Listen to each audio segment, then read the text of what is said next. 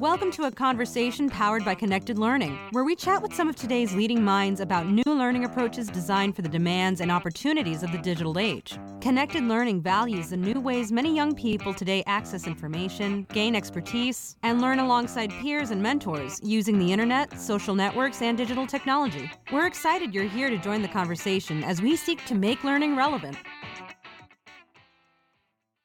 Hello, this is Tara Tiger Brown, Technical Director for the Connected Learning Alliance.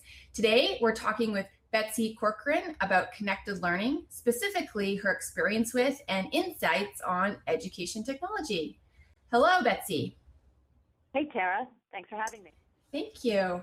Uh, Betsy is the founder and CEO of EdSurge. She was previously executive editor for technology coverage at Forbes Media and an award winning staff writer for the Washington Post and Scientific American. And Betsy, I was hoping you could explain a little bit about what EdSurge is. Absolutely. Um, thanks, Tara. We are kind of a news and information source about everything going on in education technology, and and our audience includes educators, it includes entrepreneurs, and it even includes foundations and people who invest in education technology. So what we're really trying to do is build out a sort of consumer reports on education technology. So if you are using it or want to use it, uh, you can come to our site and uh, read the latest and also get some real insight into what this stuff is, is useful for. It's a wonderful resource. I was specifically checking out the EdSurge EdTech Index, and I was fascinated with the number of products and where, uh, you know, there's definitely more products in certain areas rather than others. It's wonderful, and I encourage everyone to check it out. Uh, so I'd love to dive into the questions now. Um, the first one is uh, how have you seen education technology being used to actually engage and inspire students and not just make teachers' jobs easier? Sure.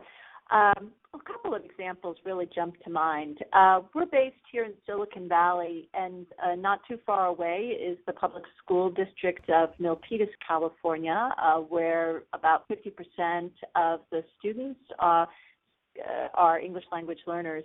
And Milpitas is doing a really amazing job of using, uh, really letting teachers decide what sorts of education technology, digital curriculum supports they want to use.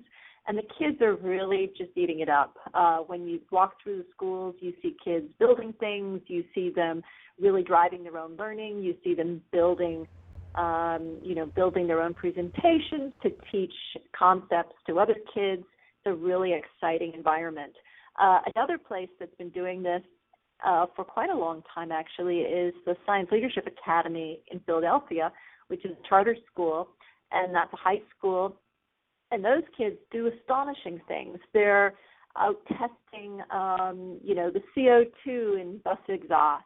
Uh, they're building their own film and uh, media presentations. Uh, they are they are really engaged in the world around them and their community and they're using technology to kind of do that everything from like i said sensors for for uh, measuring things in the environment to ways of recording and um, manipulating images so that they can kind of express what they want.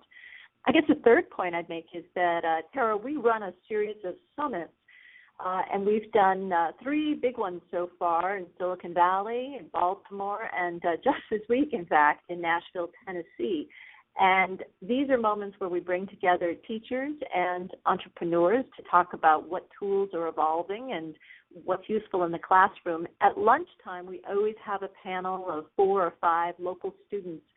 And the astounding thing is that at every one of these summits, the students have um, talked incredibly compellingly about why their education is so much more relevant, is so much more engaging, and is so much more meaningful to them because of their use of uh, a whole raft of different technology tools. And uh, so, across the board, I would say that the students are once again kind of out ahead of us. That that sounds wonderful. Um, I wish I was a kid again. So I'm just wondering then, uh, it sounds like there's opportunities now for some kids where there's a connection between learning in the classroom and then life outside of it. And I'm wondering, like, you know, are there other examples of that? And, you know, what are kids really missing out on when they're not seeing that connection? Uh, so there's some great examples of how uh, the internet technology is really kind of melting the the old brick walls of the schoolroom and and putting kids in touch with both uh, professionals in the world outside of them or even with other kids in me- really meaningful ways. A couple of examples that come to mind. Uh, one of my favorite things on the planet is something called BugScope, which is run by the Beckman Institute for Advanced Science and Technology out in, in, in Illinois. And what they have is they have a scanning electron microscope, a pretty multi million dollar expensive piece of technology that very few schools in America, certainly at the K 12 level, could possibly afford.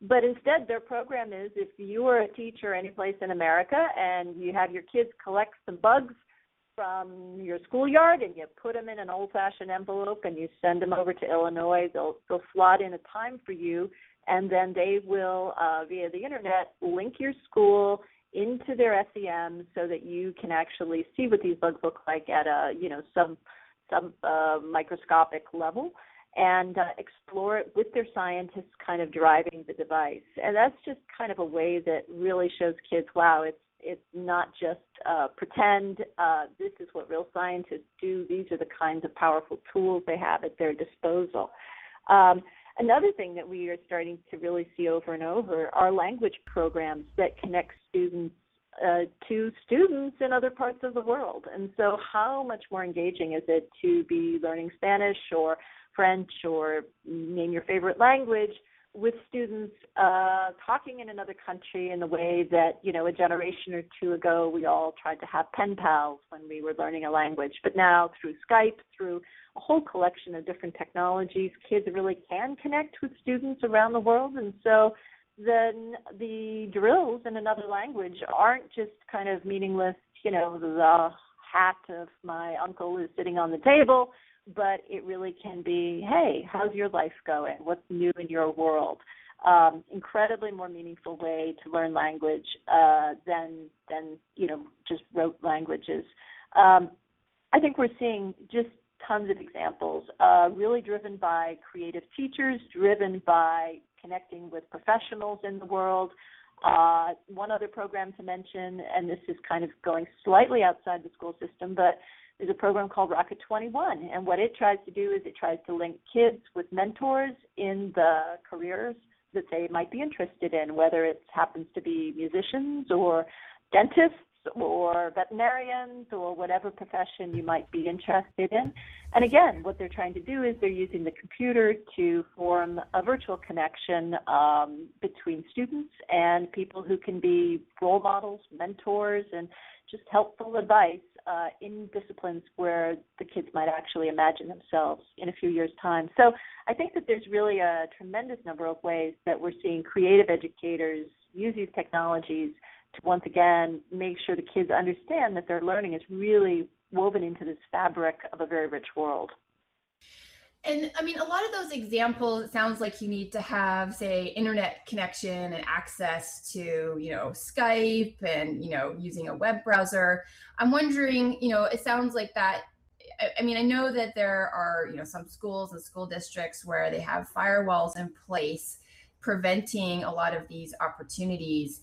Um, where, where are you seeing some change happen and, and how does that change occur so that these opportunities are, are brought into the classroom? Sure.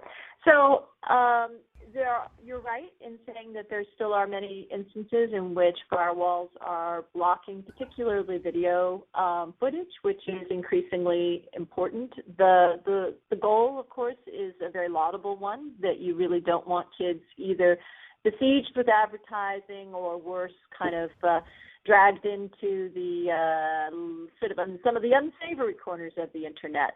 Um, so there are real challenges out there. On the other hand, uh, education, both in school and and what parents or caregivers uh, really are responsible for doing for their kids, is teaching them to live in the real world and once the kids leave the walls of the school, you know, they will be out on an un, unfettered internet. And so there are programs out there. I think that Common Sense Media, a nonprofit in San Francisco, does a fabulous job of talking about digital, digital citizenship and what is it that uh, uh, you know, again, uh, school leaders, parents um, really should be teaching kids about how to navigate in the online world. Uh, I think kids are getting a little smarter too.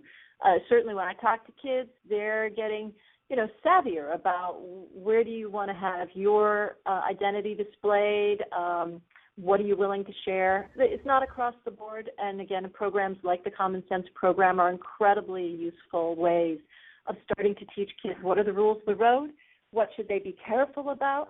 Uh, how should they protect themselves?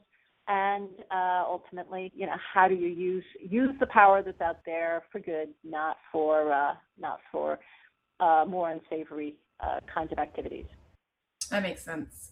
Uh, so part of the EdSurge mission is to help educators figure out what new technology can do, and you've listed out a lot of amazing opportunities, uh, but also what it cannot do. And I'm wondering, uh, what are some of the things that educational technology cannot do?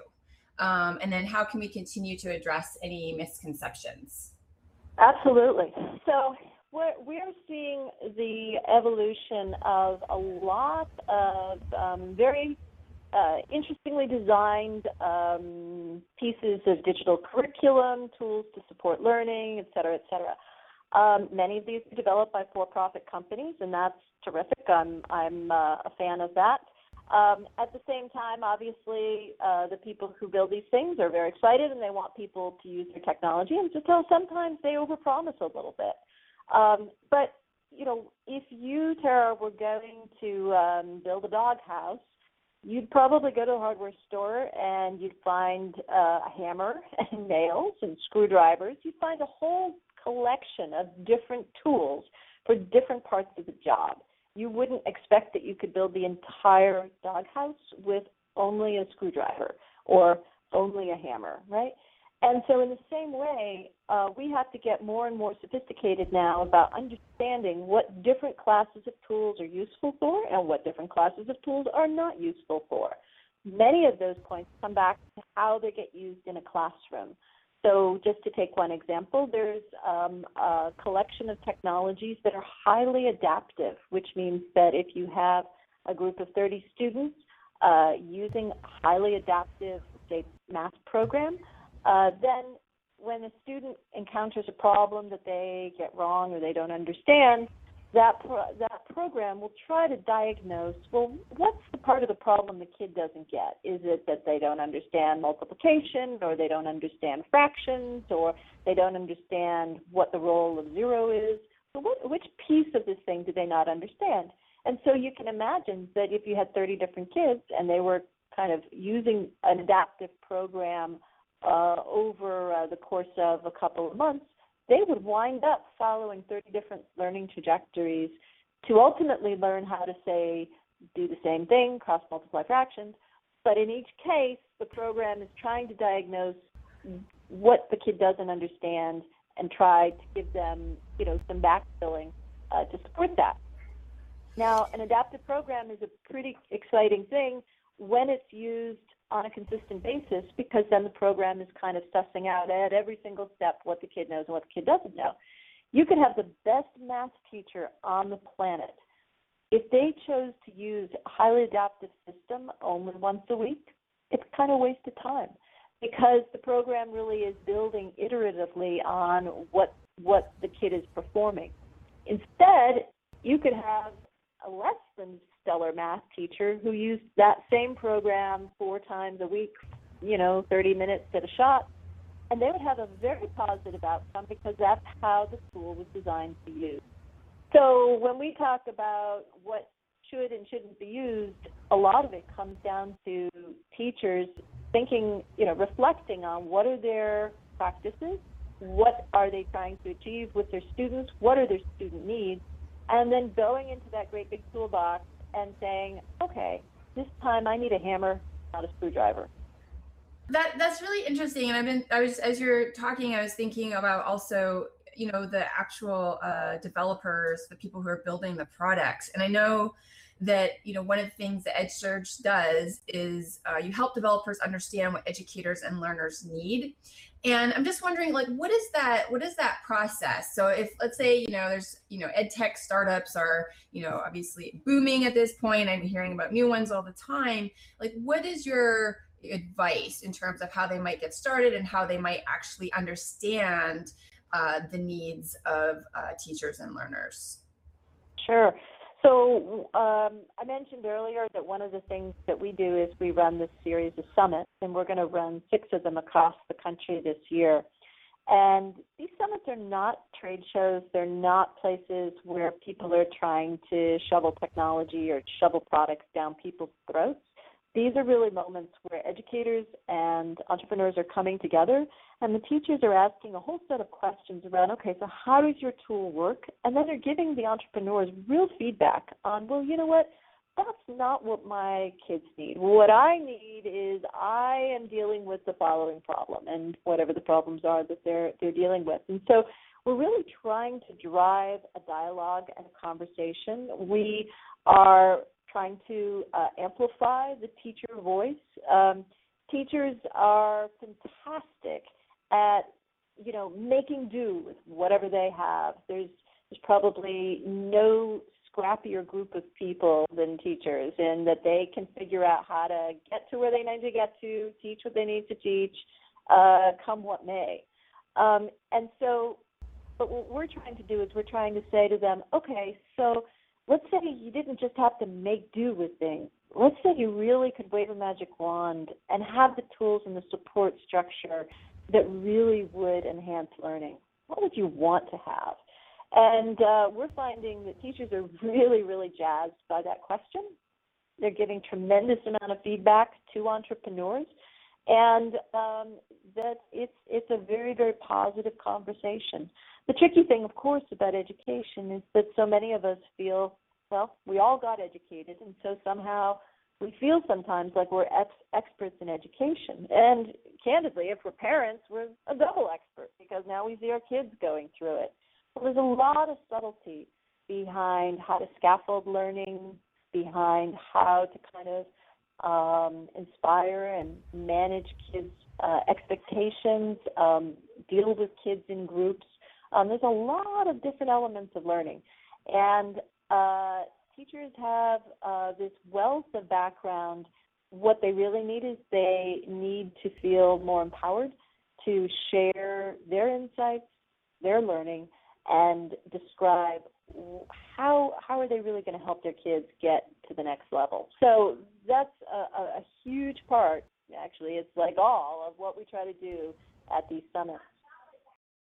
It sounds like really a valuable place to connect with people and and learn about um, what's happening in education. So, and that's something that if someone goes to the EdSurge site, they can learn about your events. Absolutely, yeah. We, uh, as I said, we just finished up our summit in Nashville, Tennessee. We are planning on going to New Orleans later this year. We'll be back in Silicon Valley, and we're talking to a number of other districts around the country. We really come at the invitation. We do this in partnership with uh, public school districts, and so we really um, we're going where we are being invited to come. In Tennessee, it was the state government that asked us to come and share this with their teachers at their leadership, uh, not just at their leadership council, at their annual conference. And uh, so we are uh, we're pretty excited about the people who have been reaching out to us and saying, "Hey, could you bring this experience to our community?" That's great.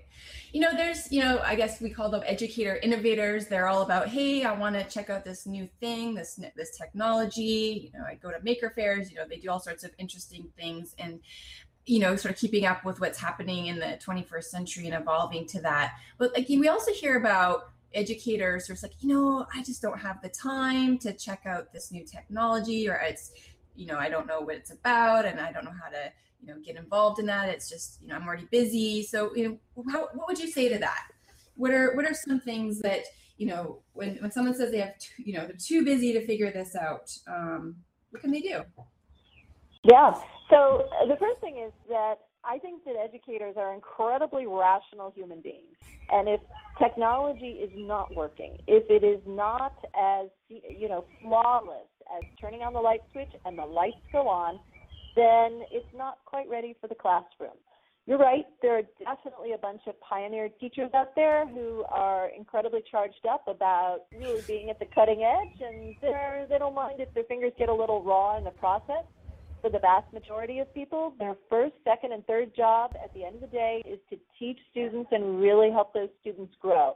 The technology has got to work. It's got to work uh, every single time. And so uh, I actually am a huge fan of people who say, hey, you know, as soon as you really have this thing kind of genuinely working, come and see me.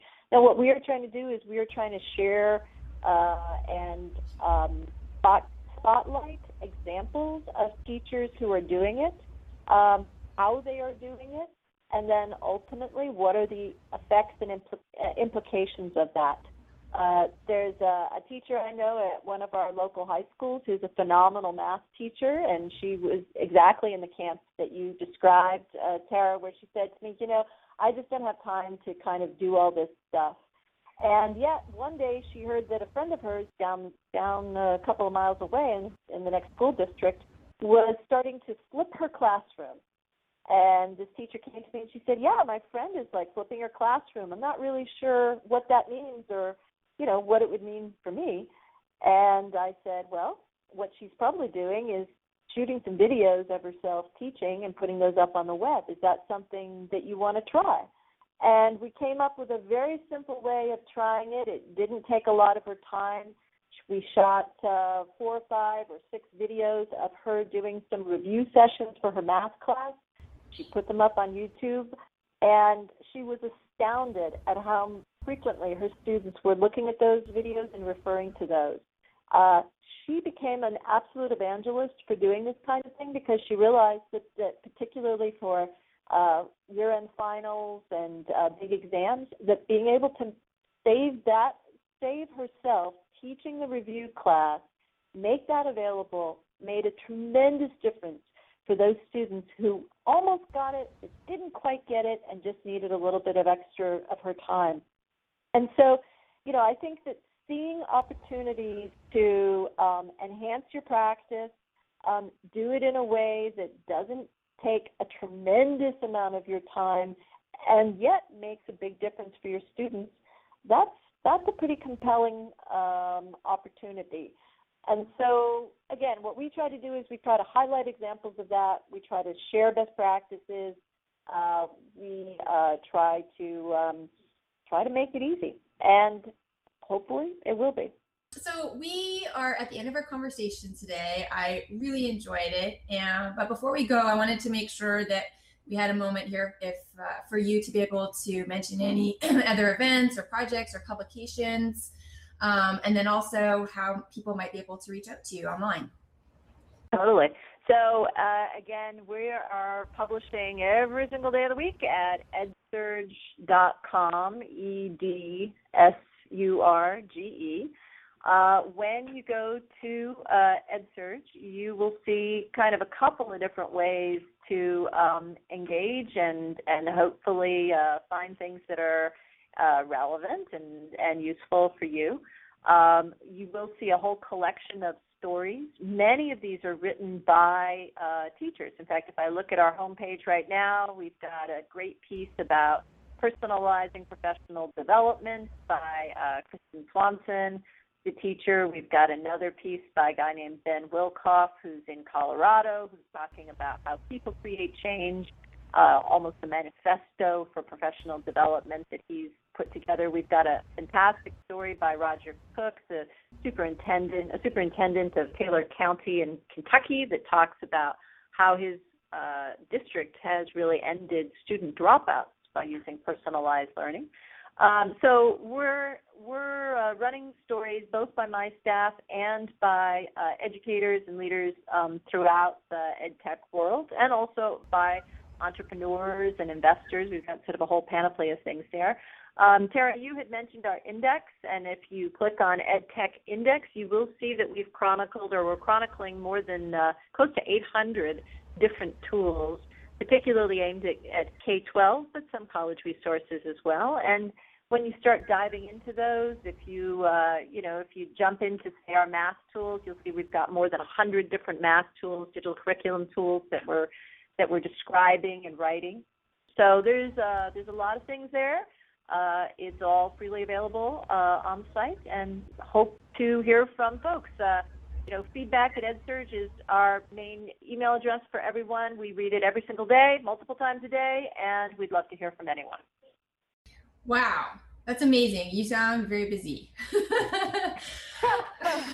yeah. Well, uh, Betsy, thank you so much for chatting today about connected learning. And we look forward to seeing everything uh, that's happening on EdSurge and, and where you take it from here. Terrific. Thank you so much, Tara. Really appreciate it and uh, look forward to seeing a lot more from the Alliance uh, and uh, all of the great work that you guys are doing. Thanks for joining us here at the Connected Learning Alliance. If you missed any of this conversation or want to listen to more discussions, check out our website at clalliance.org or subscribe to our podcast channel on iTunes. See you back here for more talks with change makers and thought leaders who are building the next generation of learning.